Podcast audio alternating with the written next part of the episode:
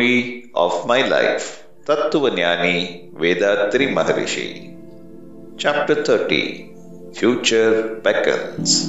My proposed trip to USA in 1982 is the ninth in the series. Every year, I have been initiating hundreds of members in America. Year after year, I find more receptivity and understanding of the people towards our sky system. As at my age, I may not be able to go to the States every year. There is a plan to conduct an intensive course in Los Angeles for eight days in May 1982. In this course, I think I will be able to train up to 20 masters at least who would thereafter be qualified to teach the sky system to the spiritual aspirants in the States.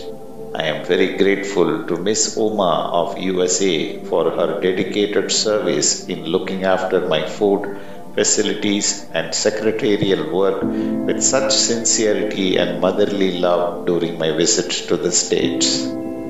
The international headquarters of our World Community Service Center was shifted back to Madras. A building of appropriate capacity is required to house our organization. Out of the fund presented to me by my disciples and friends on the occasion of my 70th birthday in August 1980, a plot of land has been purchased. The land is located in a beautiful place near the seashore of Tiruvanmiyur village, two miles south of Adayar, Madras. The ground floor of the building is expected to come up this year itself. The Coimbatore Sky Center is developing fast and the members there are nearing 1000. A building of our ashram has already come up in a calm and quiet locality the land having been donated by Mr. Kandasamy of Coimbatore. There are plans to start a youth wing for students so that they may learn the sky system and put it to use in rendering service to the society. It is also proposed to start a women's wing of social service in the first batch of which training would be imparted to about 100 girls to lead a spiritual life and to do service to humanity in various ways. Under this service plan, nursery schools, homes for the aged, and free medical centers would be set up. In as much as our sky system is related to social concern linking physical, economic, and psychic aspects, it is my opinion that the organization should always be supervised and guided by expert leaders and workers in the field of social welfare.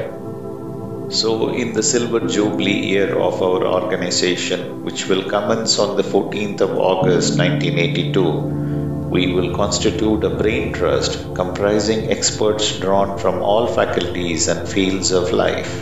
The members of this brain trust would provide expert advice and assistance necessary for the successful functioning of the World Community Service Center. Publication of our books in English and Tamil would be streamlined from this year onwards. Soon after the founding of our organization, I told the members that round the world tours should be undertaken by a team of 16 efficient orators so as to spread our mission throughout the world. A program for this objective would be taken up for implementation in the next year. Another plan is to bring our sky system into the educational curriculum so as to enlighten the younger generation in our spiritual center. Education in a variety of subjects is being imparted in schools and colleges at present, but two very important subjects of life that is, spiritual enlightenment and the knowledge of sex morals are missing. I have a plan to clear this inadequacy by introducing these two subjects with full details so as to educate people for the enjoyment of health, knowledge, and social happiness. Textbooks of the appropriate standard and quality would be prepared by our literature committees. I am confident that members of our organization will serve with sincerity and dedication in order to emancipate mankind by fulfilling the plans. With these words, I conclude the story of my life for the present.